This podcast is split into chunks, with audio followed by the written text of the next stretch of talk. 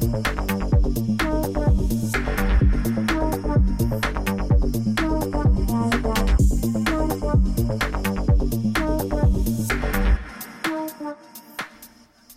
and welcome to another episode of Devs on Tape. Again, from the States in Denver, uh, we are recording at the K Kscope 2023. And ladies and gentlemen, today we have a very special guest in our podcast. Um, our guest is part of the Apex team as an architect, and he's working for Oracle, obviously. And um, yeah, we are talking about his invention back in the days, the universal theme. Um, we also will talk about the uh, starting of being a web developer in, in the early two, uh, 2000s. And um, yeah, today we have the privilege of exploring the transformation and growth that led him to this current position and the leader of design as the leader of design and special projects for Oracle Apex. Uh, we have many things to talk about. Our, uh, our guest today is Shakeeb Rahman. Hi, Shakeeb. Hi, Kai. Thank you so much for having me here. Yeah, I'm very glad that we uh, found a spot on your time time uh, schedule that we can talk about many uh, interesting stuffs uh, today. So maybe you can introduce um, yourself to to our listeners who might not know you. I don't think there are any, but um, maybe you can just uh, sure, add more sure, information sure. to Absolutely. So, hi everybody listening. My name is Shakeeb Rahman, and I'm an architect on the Oracle Apex development team. Uh, I've been with Oracle for quite some time now. Joining the Apex team in 2009 under Mike Hichwa uh, I was actually hired for like a special project at the time. Uh, and today I look after the design and user experience of Apex, but I also work on a lot of special projects where we use Apex on a day-to-day basis. Mm -hmm. So you you are always talking about like in, in your talks and in, in, the intro, there are always the special projects, right? So it, it's kind of a mystery what you're doing in there. Can you talk more about what are those special projects you're working on? Uh, sure. Yeah. Uh, it, it may it may sound like a mystery, right? Uh, what are these things? there's a lot of use of Apex within Oracle. Uh, and one of the things that I, I, look after is using Apex to build solutions that we, are, uh, we ourselves need. So, for example, one of the projects that I look after is something called ARIA People. Mm-hmm. It's the employee directory at Oracle. We sort of talked about it a lot at conferences, and yeah. it's an application that you know our team has sort of built. In fact, it's it's predated my career at Oracle by many many years. It's it's probably one of the it is the most popular Apex applications. Mm-hmm. Uh, and it's probably one of the most uh, you know relatable Apex applications because it's really an employee directory. It's a, it's a really nice, easy way to get in, get out, and mm-hmm. that's uh, you know that's, it's a it's an application that I'm very proud of at Oracle. So you're still working on that, or you just um, gave it to your team you lead you're leading?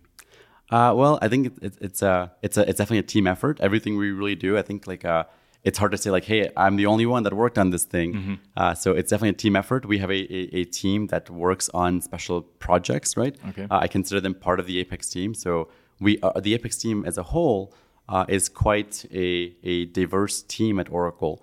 Uh, diverse in many ways. We are geographically dispersed quite a lot. So, yeah. you know, you're from Germany here. We have quite a few members in in Germany, uh, and you know, across Europe across uh, you know in India and in the UAE in you know in South America and Mexico and Canada and of course I dispersed even across the United States. Uh, so and within like this geographically dispersed team of I don't know about like 90 plus uh, you know people that build Apex, mm-hmm.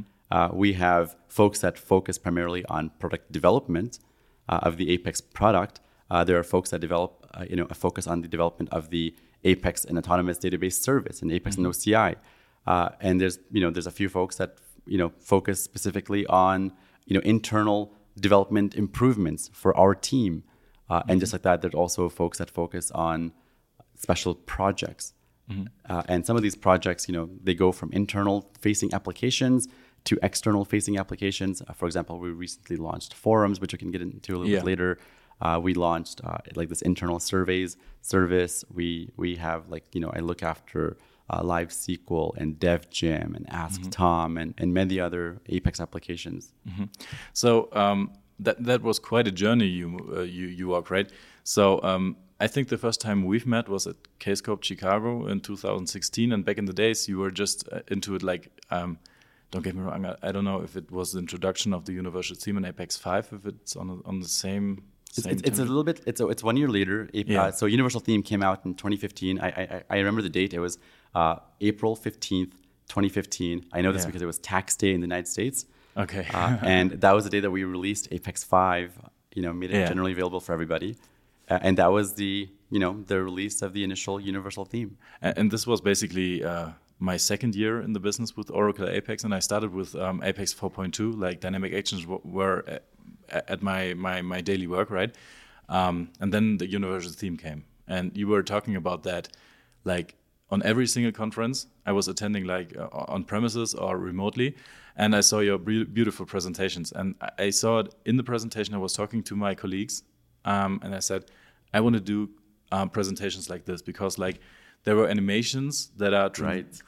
I remember were, exactly what you're talking yeah, about. Oh yeah. my god! And it was so great that that like every single color colorful leaf was leading to one topic of universal theme, and I think I, I saw this presentation like 50 times, uh, and I was still impressed how much love uh, you put in there. So it was yeah. pixel perfect. It was like perfectly timed with your with your with your presentation, and um, I knew that that the universal theme will be great and it will will get even better because you you are leading that right. So yeah. um, no, I don't want to put more honey it. I, I, don't know if it's uh, it's yeah, really. Thanks, for buttering me up, right? that's that's the right, right, right phrase, yeah. Um, but yeah, universal theme is now the the main component I would say for for an Apex application. But always when we were talking to customers and people um, around us, what's the thing of Apex? Why should Ape, why should you use Apex to build applications? Then we say, uh, yeah, you don't have to write all the boilerplate code to get an application up and running before you get actually to, sure, the, to the business logic or the core of what you want to solve, the problem, right? And with the universal theme, you get a responsive, good looking, and very flexible theme that you don't have to care about before you're starting an application. You just say, start with an Apex application, use universal theme. It should look like this. You put some some things on, right. the, on the color picker, and then it's going good. And you were always talking about universal theme, and everything in Apex should be crisp. Oh that yeah, was the I phrase. remember that term. That's right. Yeah, every, every time it has I to be crisp. I like to say that. Yeah.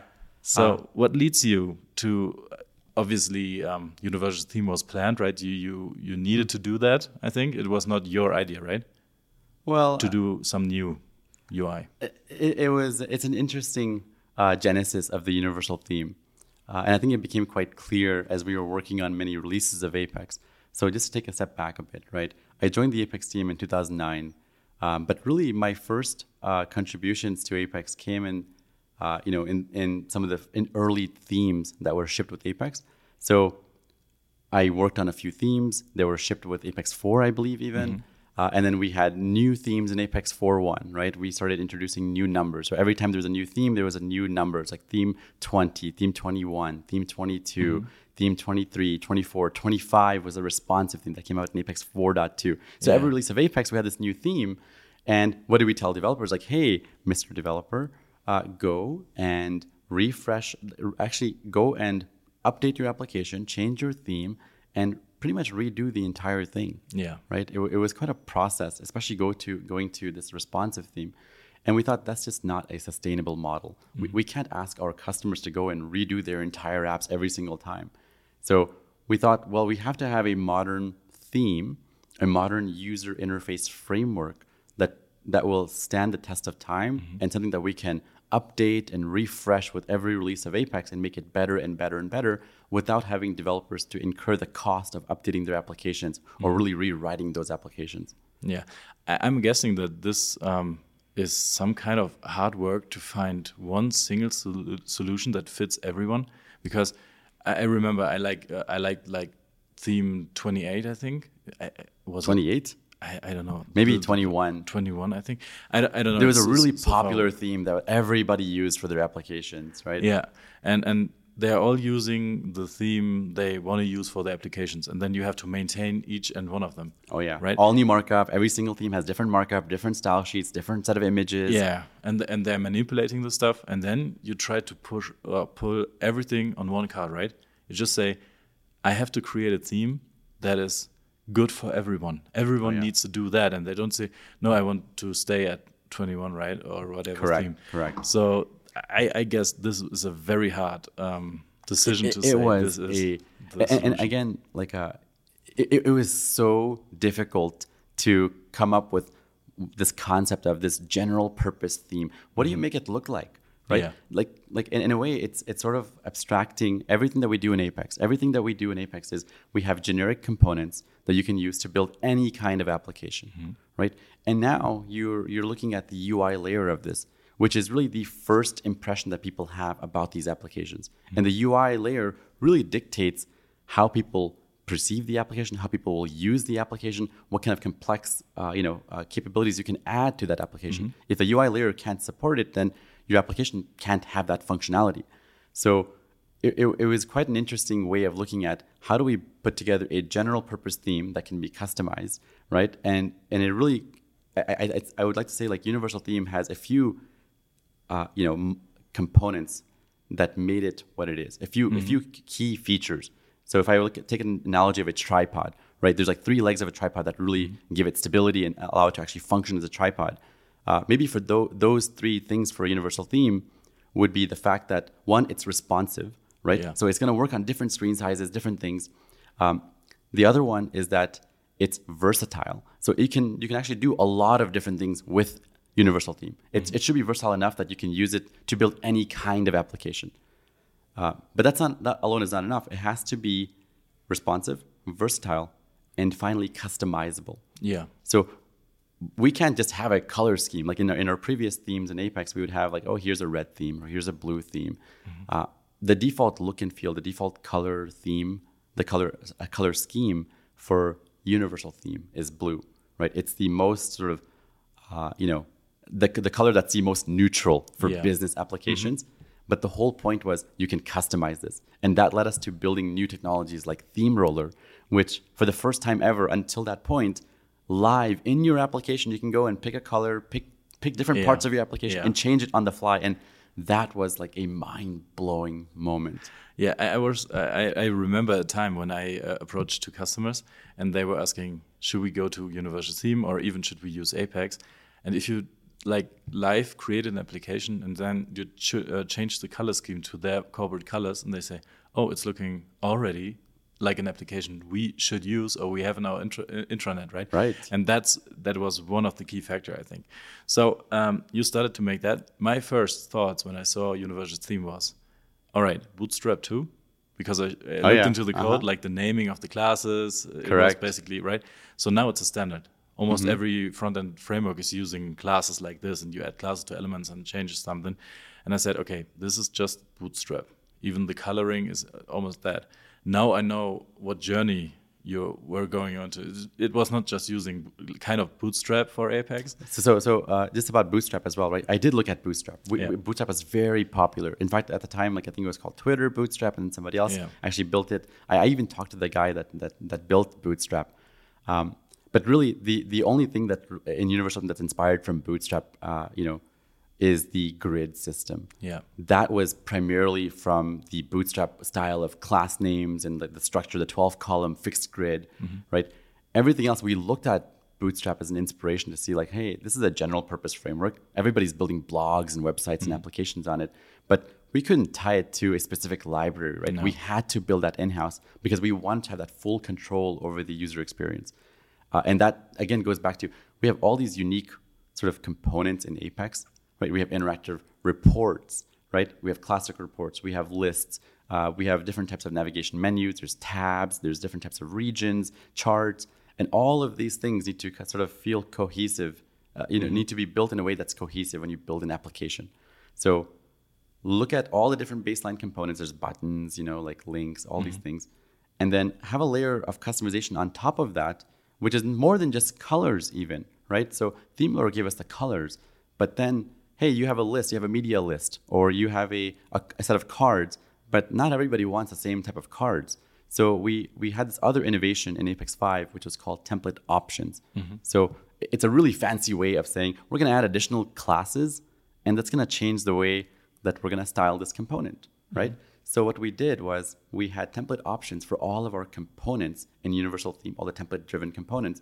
So now you could check a like a, a checkbox or Yeah. select an item from a select list, and it would change the the appearance like of that small, item. medium, large, X large, and then stretch item, remove padding, and, and so on. This is what absolutely it's- yeah yeah. but we also we also had some things like styling right like oh here's cards like you want a featured card a block card a compact Mm-hmm. card you know whatever like how many lines of text do you have and all these things that kind of made it more versatile so now the same component the same underlying apex component the same markup could be used in many many many different ways uh, Yeah. to the user So there's a plugin structure in Apex which provides people to uh, contribute, kind of contribute.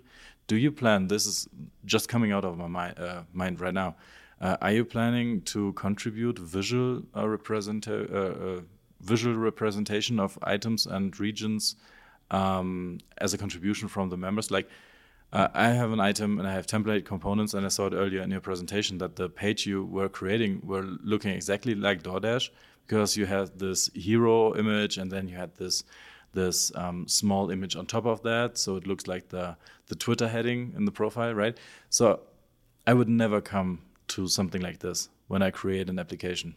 I would love to have something like this to be like downloaded, put it into Apex, and Yep. say, I have theme one for this page, or I have theme two for this page, and I have have it like in my space and say, okay, I will have that uh, that like this because Shakeeb Shakeeb provided us a template uh, option or template right thing. right Are you planning to get more contributions in, in so this? w- with the introduction of template components in apex 23.1 i think we will start to see this Mm-hmm. so template components it, it's really a feature that tim and i tim leads the ui for ui development for all of apex.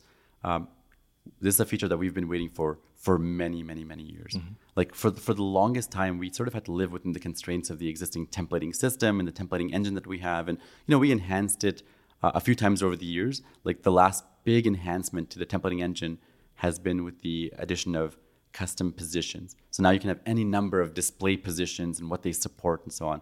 And that was a monumental feature uh, you know, uh, architected and developed by you know Pat, uh, sorry, uh, Vincent and Patrick and many others, and that's what led the way to have more flexibility in universal theme, but also to build this redwood theme that we can talk about later. Um, with template components, for the first time ever, now we're able to build a, a UI component in Apex. It's not tied to a lot of PL SQL. It's more tied to the HTML and the presentation Yeah. of data, right? And so now we're using the plugin architecture. That means that you can have custom attributes. So let's say you have this this new component you want to build, right? You want to build a a, a restaurant uh, application, like a food delivery application, and you want to show a, a block of all the cards, right? You can use our cards component, but it's fairly generic. But imagine you had a, a a restaurant card component that was optimized just for that one use case. Yeah. Right. You have a you know a cover photo, a, a, like a brand logo, the time to delivery, the the the ratings, the rating count. Right. Like, are you the pro member? All of those things can be declarative attributes now. So when you, as a customer, want to build this application, you drag this, you know, restaurant card component Yeah. onto the screen. You pick the right attributes. They're all clearly labeled, and that's it. You have your awesome Yeah. component with all the configuration options. Right? So I heard an open mic night yesterday. Some guys were talking about something that the community will do in, in the future, um, in the next month. So there will be a template com- um, template component plugin challenge. that's right. They to- they told us. I have to say it like this because I'm not, in, in this Correct, position correct. here. But uh, there will be a challenge where um, the community will be called to create the exactly uh, create exactly what you already said, right? Mm-hmm. Like create a great template component that does one job. It looks good, Yep. right, and it works like you're expecting it. And there will be a jury um, that will like vote for or rate it Right. and then it will be um, yeah it has to be open source it has to be published to Sure. apex world so everyone can see it so we give that uh, all the guys who are doing it. It's going to be an awesome template component Yeah. competition. I'm really looking forward to. I'm looking forward to seeing what comes out of it because I think for the first time, we've enabled a, a much larger audience of people to participate in this. Right? Mm-hmm. I think there's an entire class of developer that is focused on HTML and CSS Yes. That we're not really addressing with normal, you know, plugins. Right? Plugin development, plugins can be anything, but with a template component, you're really looking at a UI component perspective uh, and how to how, how to extend Apex. So I, I think there's a huge future uh, for for what people will do with this. yeah Uh, it's it's going to be incredible. what what comes in my mind um, uh, uh, this is, is like the, what Ronny does in the company before joining the Apex team, like this big um, plug-in loaded application. Right. And if I see all the different um, um, um, parts of the application, the widgets, if they would be template components uh, from the visual part, right, and they were provided to everyone out there, this would be um, a, a very great thing for Apex because you have like Game changer. yeah, exactly. That that, that was basically the word I was searching for. Um, so you got all the different plugins. You have the visual representation you want to have. So I saw so many nice plugins, but on the visual part there was just one bad styled select list, which was not even matching the rest of Apex. Correct. And it was so massive, massively uh, good in the background with the PL SQL, but the visual representation was basically nothing. Correct. And, and now we are getting plugins, and we um, we will see them. I think after the template competition uh, thing, that we have like like um, kind of a store thing that you can watch through it in Apex World, so you can see whatever um, and each widget and plugin and template component you want to use. Just download it, put it into Apex, put a data source on it, Mm-hmm. That's click right. something, some attributes on it, and uh, because it's in competition, they will really try to get really great templates um, out there with as many attributes as possible. So it's very flexible and Yeah. you have it in Yeah. sizes. I'm very looking forward to that. It's so. it's gonna be awesome. I think it's gonna it's really going to open up Apex a lot more for Yeah. people to build out UI components and having them be reusable, right? Yeah. The architecture is all the same. People will be very familiar with it from a plugin perspective, but it's gonna be so much easier to build these things out, and it's gonna it's gonna be awesome. I'm, I'm looking forward to it. I mean, you you are going to present at every every single um, pres um, conference, right? So Ronny was was talking about that Apex Connect, and they know and they get a feeling how big this is. But with the competition, we give it a head start and, and just accelerate that to to um, yeah, let's get the best speed, and yeah. brightest folks on it, right? The people that really understand Apex and have them go nuts. For the like, I think we have sort of unlocked this potential. And what I see coming from this is, you know, there's a lot of websites right now where you can sort of look at like Preact component, React Mm-hmm. components, or other other type of UI components out there, right? Mm-hmm. And now we're sort of bringing that to Apex. Even if you were just to take like, here's the top like uh, React components out there. How could we surface this in Apex, Mm-hmm. right? It's the same UI component, same UI visualization, but now in a way that's wrappered in in all the Apex, you know, plugin goodness. So Mm-hmm. an Apex developer, all they have to do is just drag and drop it, select some attributes, do the thing that they're used to doing, building Apex apps in a low-code declarative fashion, and Yeah. they get this awesome result at the end of the day. So Great. I, I'm I'm looking forward to that and, and give it a head start and see how, how this community will grow and contribute to that. So um, yeah, we already talked about the universal theme and everything what's happening right now, um, but let's take a step back. So you're now an Oracle architect, right? So we, we can talk about that uh, in a few minutes, but let's let's see at the beginning of your career. What Sure. did you do? How did you start up with web development? How did it all start before getting into Oracle? That's a really good question, and uh, it, it's going to take some time to kind of go back in, in, in memory lane a bit. Definitely, yeah, please. It, it, it, it all started like uh, really. I had my first computer way back. I don't know, 90, 99, something like that. I guess. So it wasn't. It, it's been a while. So I was just fascinated by computers, right? And I just I, I just spent every waking hour on the computer doing whatever I could, like a lot of other like kids, I guess. You know, getting a new toy. Uh, and so with the web, like one thing that I somehow I just gravitated towards was really good UI, mm-hmm. really good design, and for a long time I, I I always had a Windows computer growing up, and I always looked at the Macs and the design of Mac, and I always found that very appealing. It was very aesthetically well designed. Mm-hmm. And so in the early 2000s, I had this website called aquaxp.com. Mm-hmm. Uh, and actually, it's a funny story. Uh, Tim, who leads UX design, Tim Kimbrell, uh, he, ha- he and I knew each other, you know, we've known each other for 20 plus years. And he had the competitor website, Aquasoft. Okay. And we, our mission, the mission of both of these websites, was to make your Windows XP computer, Windows XP machine, look like a Mac. Oh, it could be that I was even on those websites because I was exactly trying to do that back in the days. Yeah. So people would have like little dock applications. The menu, the start menu would move to the top. Yeah. With all these little applications to like the like the Windows theme styles and so on. So that's sort of where this whole thing started, right? Like my interest in design came from looking at Apple and their design, like you know the, the stuff that they were able to do. And I look at Windows applications, and somehow I didn't find like I, I didn't think they're as well designed. Uh, so we built this website, like, or I, I built this website called Aqua XP, and I remember talking to somebody on the internet. You know, this is when forums were really big, and I was talking to somebody, and I found some people to help me work on it. And at the time, I was using Dreamweaver. I didn't really understand HTML, but someone told me that hey, your HTML, like you don't have to use Dreamweaver for this. You know, you can actually write the HTML. It'd be so much mm-hmm. cleaner and easier and whatever. So I started looking into writing HTML and writing CSS and customizing things, and it sort of naturally grew from there. Uh, from building websites, uh, you know, I, I would like, uh, you know, have a n- number of websites where I use like Google AdSense to generate a couple, of, you know, a couple mm-hmm. of dollars here and there sure. as like a high school mm-hmm. student or whatever. Um, so since then, uh, you know, I've I've sort of had this personal interest, uh, and so when I went to college, I didn't actually study web design or web development because I thought like, hey, I already know those skills, or I can learn that on my own time. Mm-hmm. Uh, so when I went to college, I studied systems engineering. Okay. Um, and before I got to college, there was a competition that Oracle had. So in the United States, a lot of kids, uh, you know, they will participate in extracurricular activities. So I was never really much of a sports person, mm-hmm. uh, or I didn't really have so many extracurriculars. I was really like a geek, just sitting at home with a computer. Yeah. Uh, but one thing I could do is build websites. So there was a website building competition sponsored by Oracle called ThinkQuest. Okay. And so I thought, well, uh, of me and a few other buddies, like we got together and I said, hey, I can design the website. You guys can take care of all the content, all the scientific research, and all the hard stuff. I'll do the website.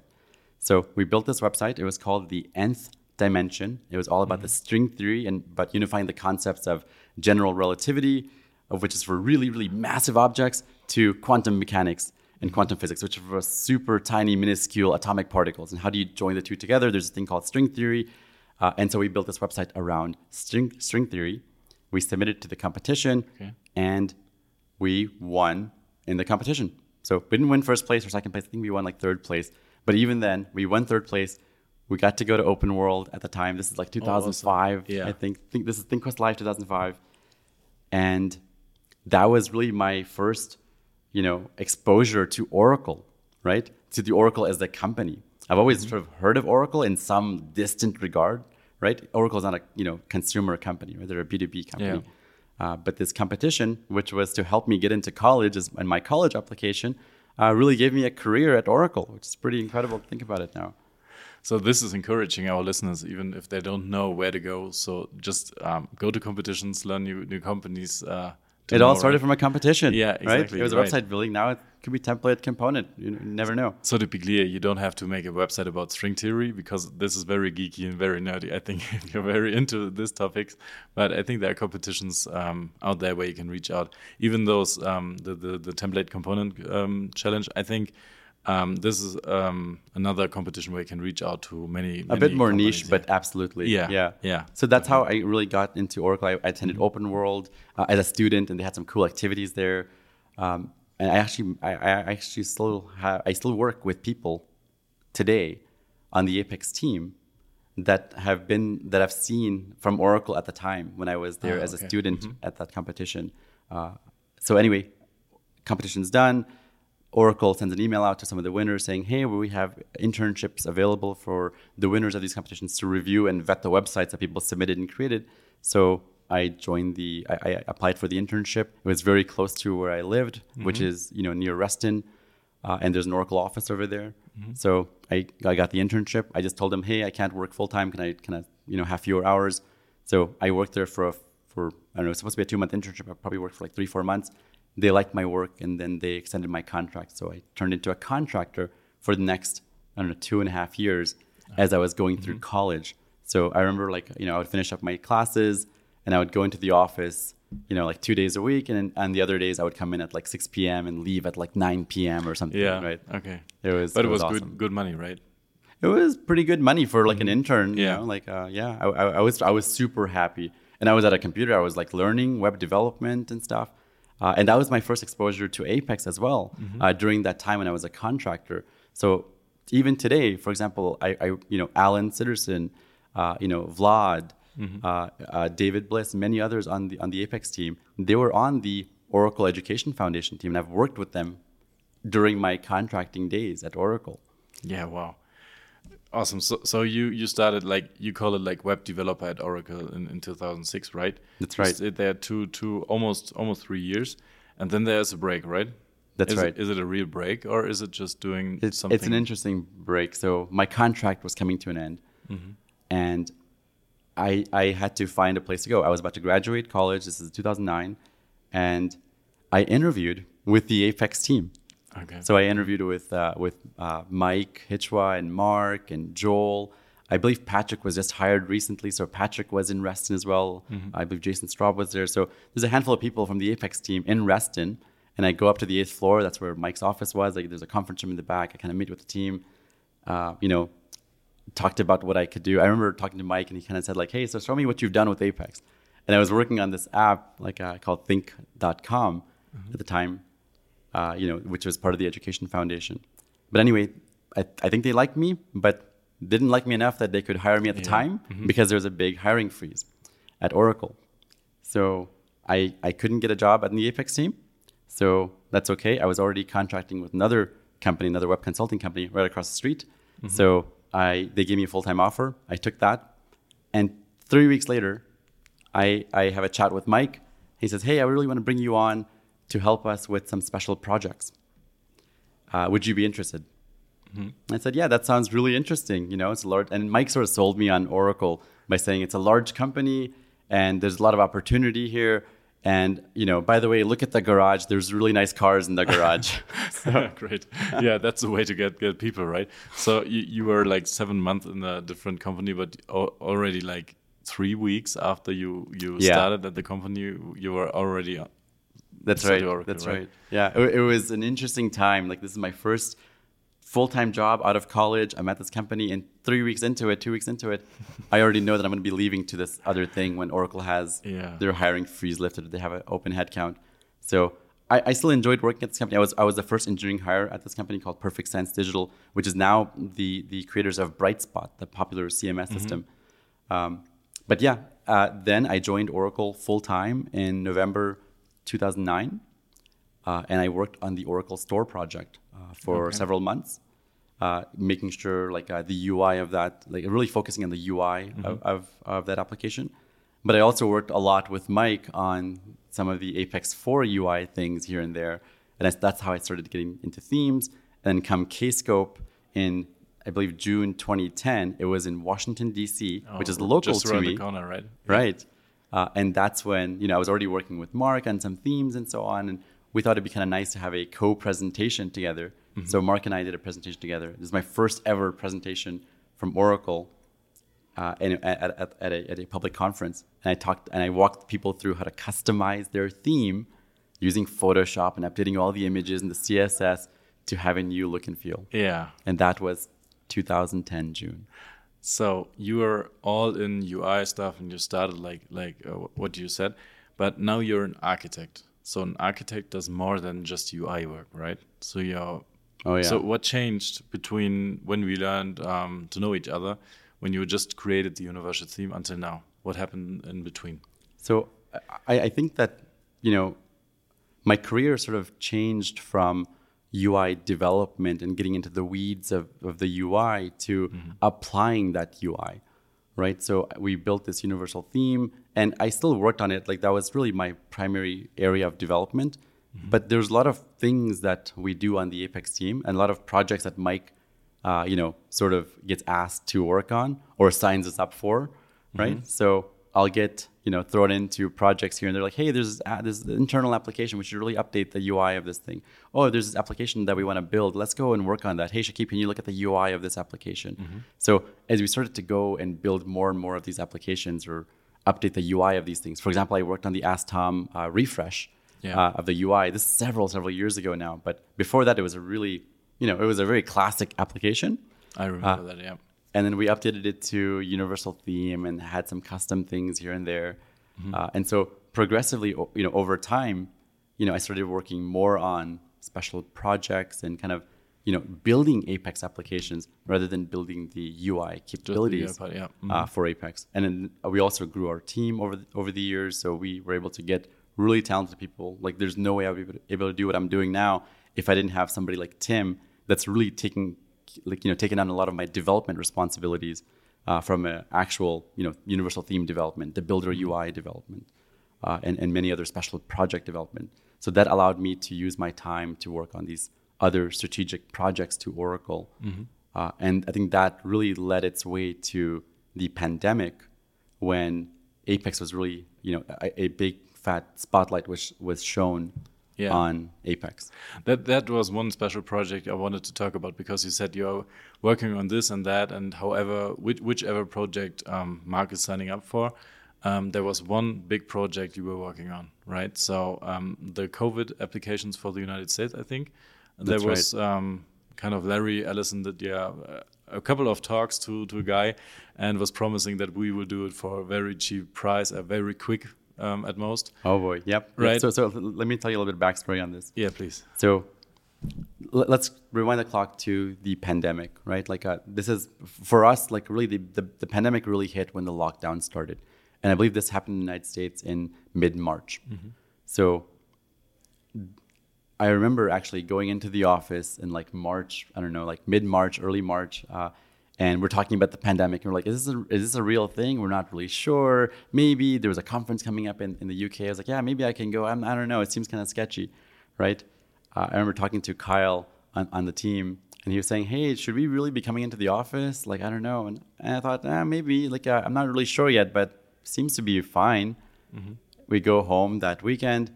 Safra sends us out. Uh, Safra, CEO of Oracle, sends an email to all Oracle employees saying all Oracle offices are closed indefinitely. Okay. Right. Mm-hmm. Three days Full into lockdown. like full lockdown. Three days into that work from home situation. This is March 18th. About like 9 p.m., I get a text message from Chris Rice, and it's sent to Joel Kallman and myself. And he says, "Guys, we gotta hop on a Zoom soon." and that's when this whole thing started. We hopped on the Zoom call. Mike is already on there. Uh, you know, there's a few other folks on, and we had just learned that, you know, Oracle had promised the U.S. government that we would build a system to track the efficacy of early stage COVID 19 treatments, uh, and that we would have the system live, you know, by the end of the weekend or in a couple of days. And Yes. of course, we were going to build it all in Apex. Yeah, of course, of course. There's no technology left that you could do right use use for such a short deadline, right?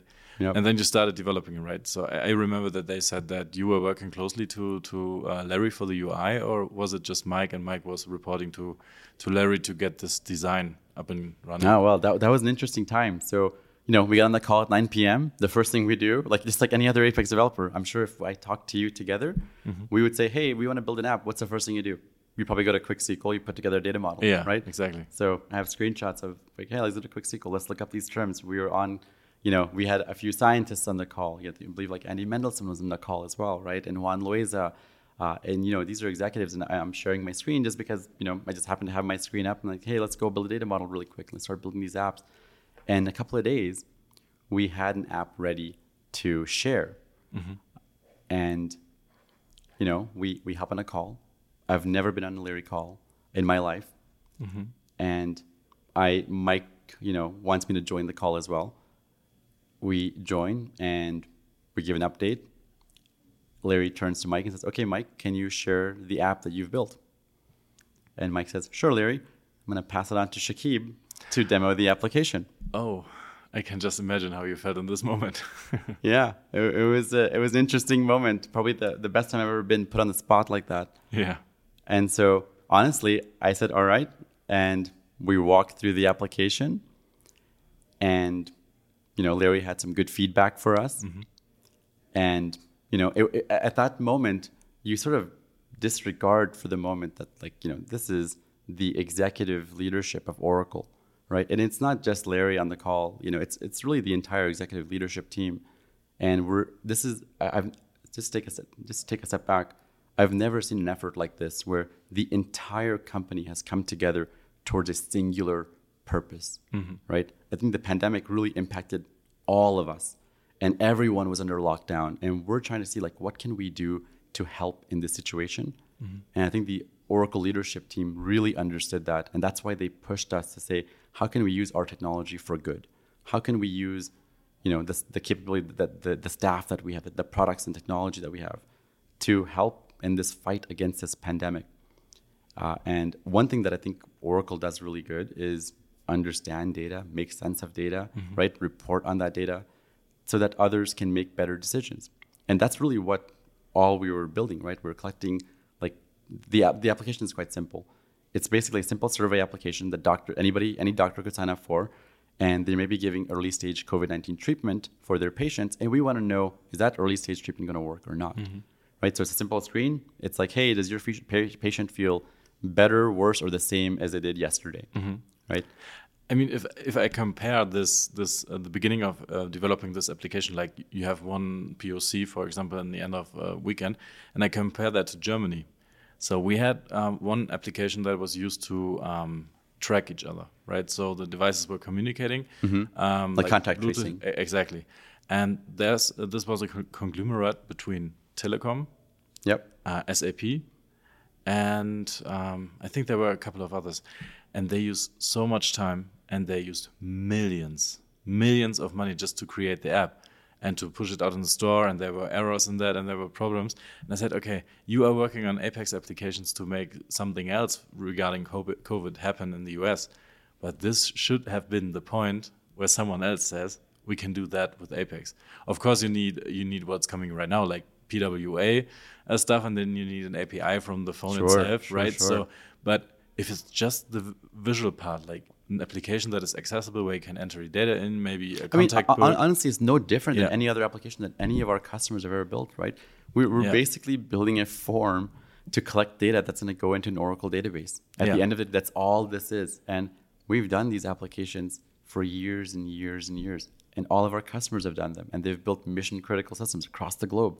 So when we got this call to build this app, it was it was like it was no big like it was it wasn't as like uh, this monumental task right we already had like the the A- apex application development capabilities like we were confident we could do this Yeah. like there was not a there was not a moment of doubt in our minds that can we deliver this or not right Yeah. the technology was there there was not a moment of doubt that do we have a cloud do we have infrastructure to deploy this application Mm-hmm. like this is very sensitive health you know uh, data right health Mm-hmm. private information it has to be treated with very very strict security control, uh, controls. So and, and the oracle database as the as the underlying like sort of platform for these applications it's it's used across the globe in these capacities every Mm-hmm. day. So we had a technology footprint. It was just a matter of getting the folks together understand the requirements and building an application which is unlike which is the same thing that happens at every single customer site. So our customer in this case just happens to be the us government and the project manager for this project happens to be larry ellison Yeah, and I think this leads uh, Larry to to the conclusion or to to the idea that Apex is the best solution, right? So I had many stories. I heard many stories about um, how he proceeded and asked other teams uh, why why well well they're not able to, It's- it's- to it's be that interesting. fast, right? So what happened was we had a number of these design review meetings, and in one of the meetings there was a lot of UI feedback, right? And normally you would you would pause, you'd take some notes, and you'd say, "All right, we'll come back in a week or two, and we'll action the feedback, and then we can review again." Mm-hmm. Instead, what we did was we said, "Let's make these changes live." Yeah. So we started making these changes, and I've said the story again and again, and I love telling the story because it's the same story that happens at customer sites with normal Apex developers every single day. Yeah. You sit with your customer, you ask them, "What do you what do you want to do? Do you want to say this? Do you want to move it around here?" And so, if you asked like an executive, "Hey, can I have three hours of your time to do a demo of my product?" Hell no, you're not going to get that time. But if you sit there and say, "Hey, do you want to work on this application together?" and whatever you say, we can make it happen right now in real time. And that's exactly what happened. So for Yeah. three hours, we did this back and forth, and I think that, and it wasn't just us working together with with Larry and, and other uh, you know professionals there. It was the entire executive leadership team that witnessed this happening. And I think that was a pivotal moment for Apex and the way that Oracle looks at Apex today. That was really the start. And that was just in the early days. We, we then went on to build a lot of other pandemic apps, and probably the most famous one being vSafe, which has been used by nearly 11 million people and has reported 159 something million mm-hmm. patient reported outcomes. And that application, the success of that application has really led to you know a lot more investment in Apex, a Yeah. lot more attention paid to Apex, and Apex now being used as the strategic tool to build applications across the Oracle industries and for the Oracle, you know, Cerner acquisition. Yeah. So Larry is heavily investing in Apex right now. So we see almost in any part of the community people um, joining you guys uh, in the development team, right? So you got Vincent back in the days, the Menno joined your team. Uh, oh, Sure. Ronny was was Rock uh, stars. yeah, exactly. They are coming into uh, your development team. So we don't have the possibility to show a safe harbor statement right now. I mean, everything you are saying here doesn't B- big fat safe harbor. Exactly. We just print it on a screen or something.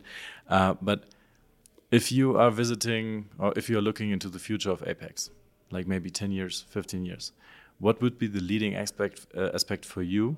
Um, what what points to follow, right? So so what do you think Apex will will become in the next 10 to 15 feet, uh, uh, years?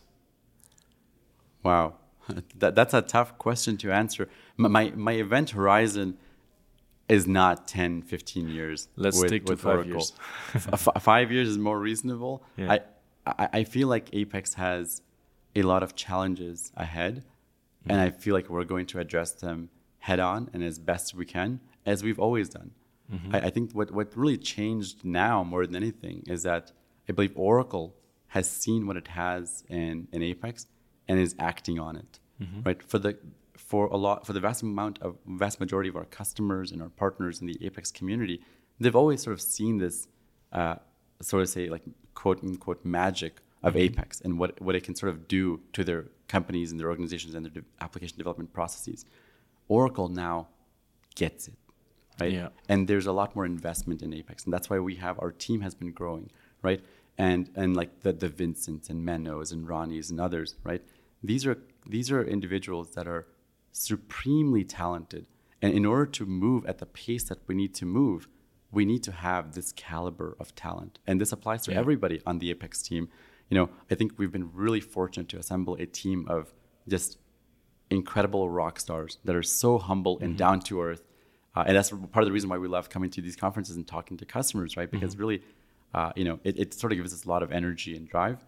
Uh, so where I was going with this whole thing is, in the next five years, the next few years, you're going to see Apex tackle bigger and bigger problems, and something that you've seen already for the past few years is that the cadence of our Apex releases and the capabilities that we're providing with every release is, you know, you're, you're seeing that accelerate. The, the pace of which new capabilities, new, strong, like really large, fundamental changes to the Apex, uh, you know, functional fun- functionality, it's growing at a pace that's more than ever before, and you're going to see that continue. Like Yeah. the result of all these people joining the Apex team, the the FOEX acquisition, right? You're going to see that materialize in in Apex, and it's going to be, be it's going to be better for everyone, right? The capabilities that we're we're we're not trying to build applications aside and say, hey, here's like some secret sauce that we're going to use. Mm-hmm. We want to build it into the platform, right? So that all of our customers, including ourselves, because I think we are one of our biggest customers, right? We eat our own dog food. Mm-hmm. We also benefit, and we can also use our low-code approach to build applications faster. So that's where that yeah. whole continuous feedback loop sort of comes in uh, that I mentioned. Yeah, th- this this was one um, last aspect I want to talk about. So besides what I, I have um, another question about your personal inspiration, but let's talk about the continuous feedback loop you you mentioned in your presentation. So I think uh, regarding the guys joining your team, they are also passionate. They are so into it, and they were contributing to to the product, to Apex itself, using plugins or maybe just talking to you and, and give you uh, the feedback and they wouldn't just le- left their companies to join Oracle if they were not so um, so impressed by how you guys are working with us, right? So I can just imagine that, and Ronny told us um, this in the last uh, episode of Devs on Tape, uh, or the recent one, um, that he was just looking up to you guys and seeing, okay, they are coming to conferences. They are they are talking to us. They're completely next to us, right? There's not just a team where you can send emails in uh, to and, and wait If you're for lucky. something. Yeah, exactly. And then you're coming to conferences, you drink beer together with us, and we're talking about new features that the developers want to have. Absolutely. And that's the reason you're just asking, asking the guys, and they say, "Of course, I would join your team." Right, and that's the way. Well, well hold on a minute, right? First of all, I, I don't think we're don't- going to people asking beer. To to ask for you know, hey, join the Apex team, right? Uh, but but also, I, I think a, a lot of it is that, you know, we the, the, the apex community is something very very special. And I, I think joel was really the catalyst for, for this right? The, the entire apex community movement. It was always about helping others sort of succeed and do better right and, and with the apex community i think whenever we talk to customers whenever we talk to people face to face and they're using our product and they're using apex and trying to build something cool we learn a lot from that experience. So actually, we gain. We are the people that gain the most out of coming to these conferences, and that's why we like to come here so much, right? Mm-hmm. We we love to talk to people that are using Apex on a day-to-day, real-life basis, and understand like what what problems do they have? What what issues are they running into? What is it that they want to do? Mm-hmm. And you know, we have the same at Oracle. Like you know, Oracle, we have like thousands of developers at Oracle that use Apex, and we learn from a lot of them. And that's how we make the product better is we have the same needs the same challenges of building applications that everybody else does. Mm-hmm. And here's an opportunity to talk to you know hundreds or thousands of customers that are using your product to get that feedback direct. Like it doesn't it doesn't mm-hmm. get any better. So that's why i think like uh, the apex development team will continue to you know have this close relationship with the community because in a way like we are also consumers of the product right? We're all developers. We just happen to build apex but we also build a lot of apex applications. Yeah, and then you get the feedback, and you can improve um, Apex itself. And then you get the this relaunch or this new generation of the ideas app to get new, um, not even just feedback, and this like really feature requests. So how many people uh, are voting for one single feature you might not talk about uh, at a conference? And you said, okay, if there's so much um, like so, so many people wanting exactly this feature, we should talk about that. And we Yeah. and I, I, I, I tweeted that I think there was um, um, Vincent talking about a Yeah. guy from the community. I, I think we can say it's Jürgen Schuster. course, he was yeah. completely changing his mind. I think in a time frame of one, one, one year, and that was the moment when uh, you told us that um, you will consider to put more work on energy on the ideas app and make it more transparent and change Sure. the way the process of sending in an idea will ever be commended. So if it's declined, it will be commended. If it's accepted, then you will see how this idea will proceed into the product. And I think everything um, together in this continuous feedback loop, which is a great name, could be from Apple, right? So like this is one one feature or one thing you want to pro uh, want to go further with, is the right thing to to proceed. All right, so there's one question left, um, which is a little bit more personal. So, um, obviously, everyone who is creative or who is doing like visual stuff um, has this inspirational source. Mm-hmm. And I'm not saying that you're looking at Bootstrap and building something similar Sure, like the grid sure. system. So, is there something between uh, next to Apple, obviously, that is inspiring you in your daily work? That's a that's a that, now that's a tough question to answer because I get inspiration from from every direction that I can. There's not like one source that I turn to for for inspiration.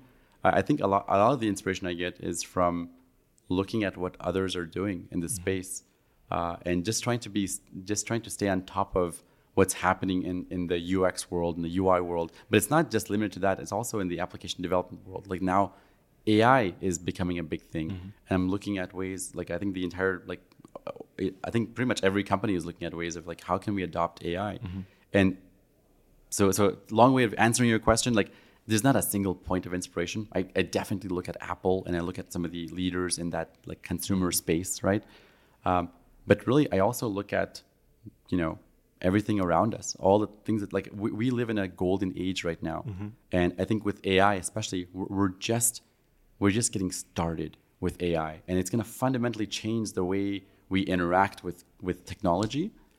And it's it's going to be a, a, a like a f- orders of magnitude more significant than the last you know thing that happened with like mobile devices and Yeah. internet and so on. And it's going to be everywhere. It's going to be normal right? Just, just like in, in a way if you look at web 2.0 or responsive design right? For for a while those were like flashy terms right? Or cloud. I think cloud is still something that's you know not completely uptaken by everybody Yeah. but give it some period of time. It's, it's only a matter of, matter of time where it will Cloud is only be just- cloud. Yeah, it is cloud, right? like Yeah. nobody will want to maintain like like you don't run your own power company to generate power for your house Mm-hmm. right? You just pay a service and they just give it to you. You don't run your own water you know uh, a treatment plant to have water Mm-hmm. right so in the same way you will just use the cloud, and and AI will eventually be just one of those utilities. It will just be there. Yeah. And I think we will progress a lot uh, and and solve larger problems.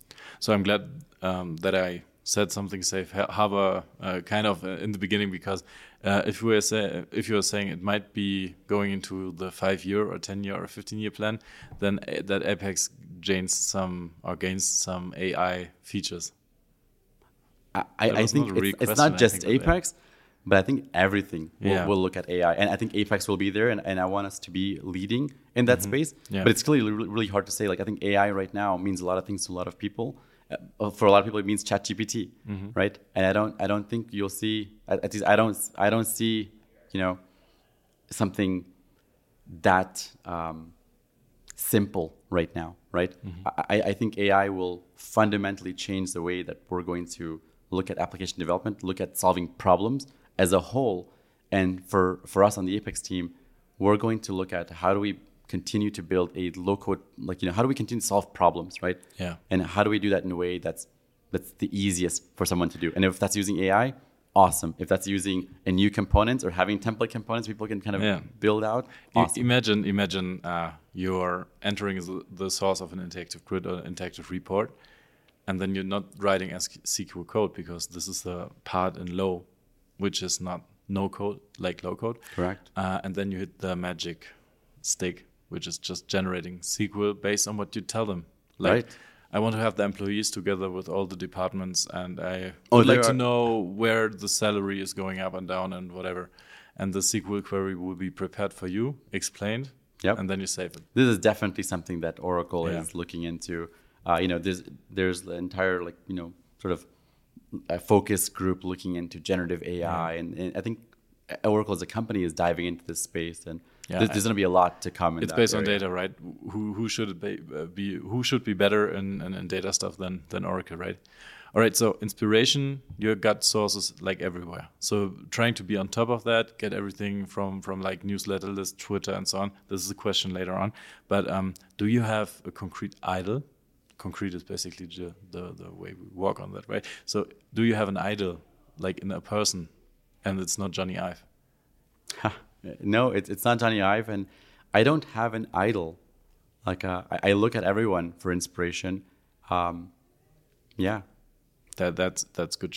I, I, was guessing it's Jony Ive because of the of his vision of uh, building things like visual um, right, yeah, right representation. Right. All right, so um, we're now at the point where we um, yeah we could talk like days, I, guess, because oh, yeah. of uh, there there happened so much.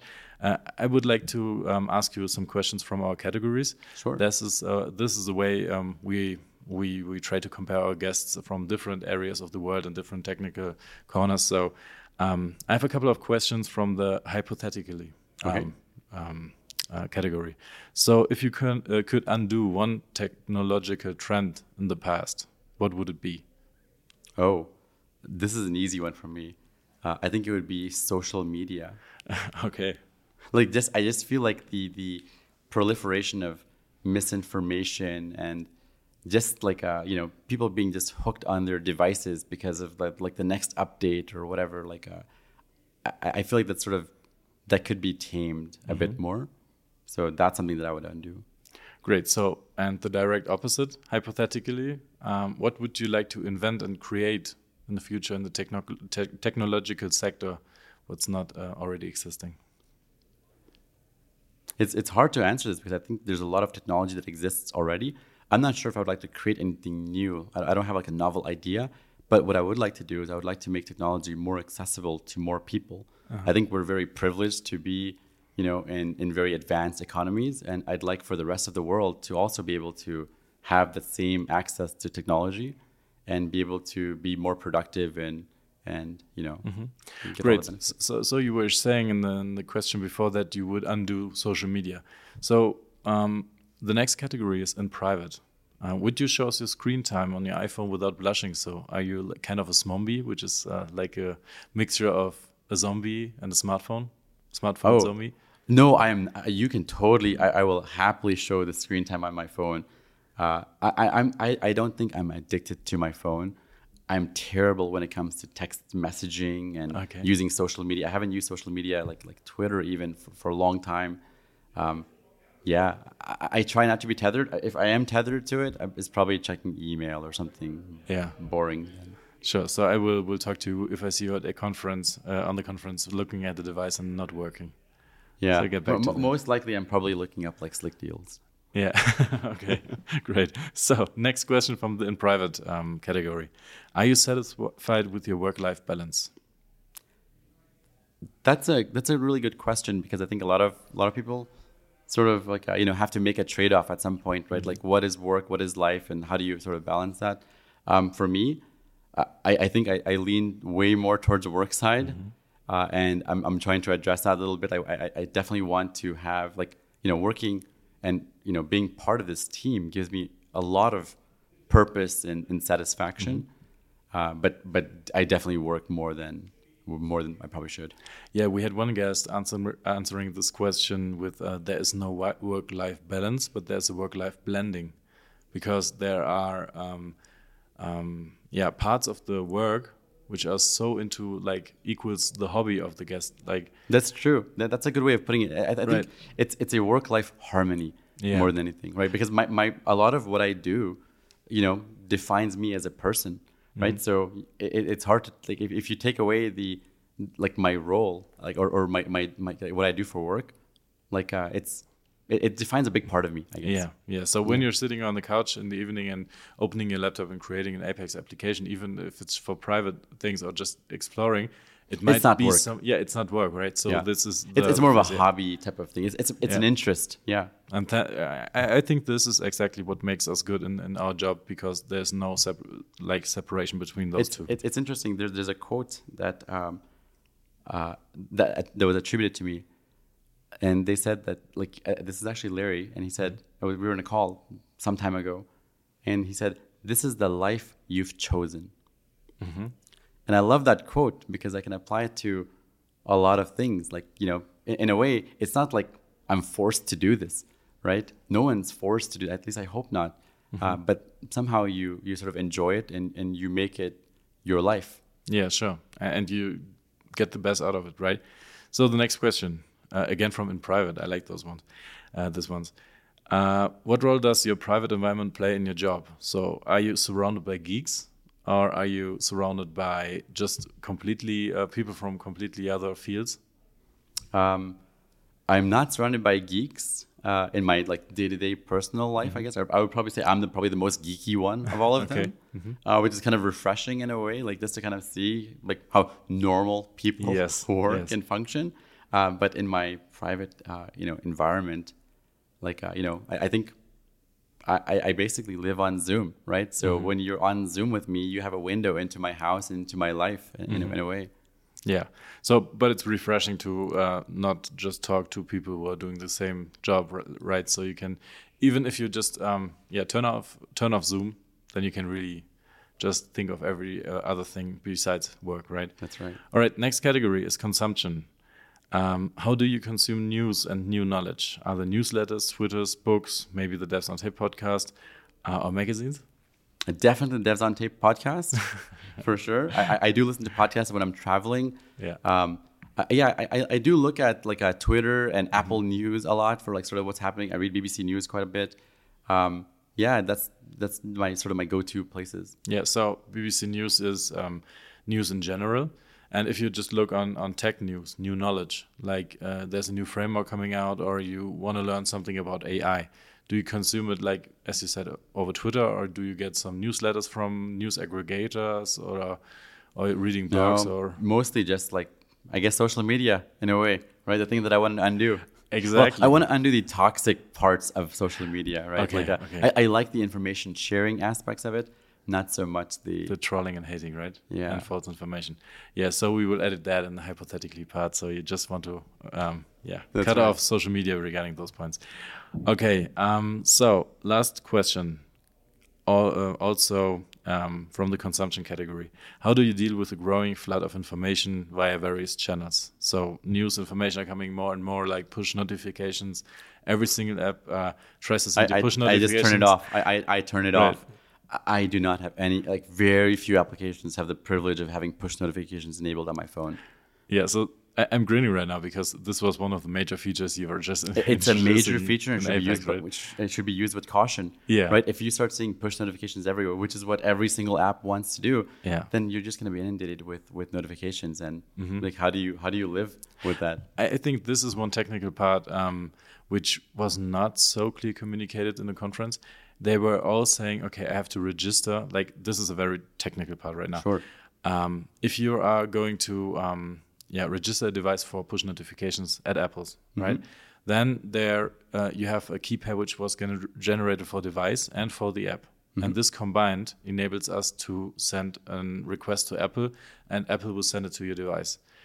And every everyone was saying, and I think it was in in, um, in one of the talks yesterday, they said, uh, "Why do I have to do it for every single device I'm using?"